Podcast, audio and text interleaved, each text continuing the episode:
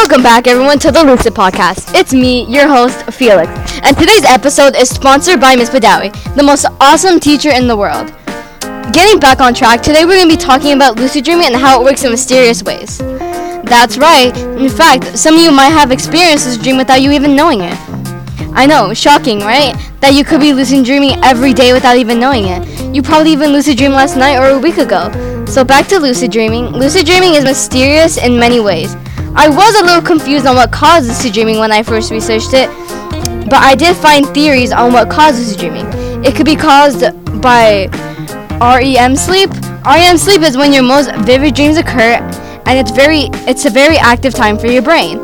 Your brain during REM sleep looks a lot like it does actively when you're awake. REM sleep may constitute a protoconscious state, making a virtual reality of, of the world that is of working use to the development and maintenance of waking consciousness. It's like a video game where you can make your own world. Weird, right? Well, for me at least, how lucid dreaming can look very real even though you're not awake. No wonder people like lucid dreaming. I would too if I could get away from the real world. Calling your most recent dream and reciting a version of this command, the next time I'm dreaming, I will remember that I'm dreaming, and falling asleep later, you may end up in a lucid dream. Crazy, right? By saying that sentence, you can possibly lucid dream. That's amazing.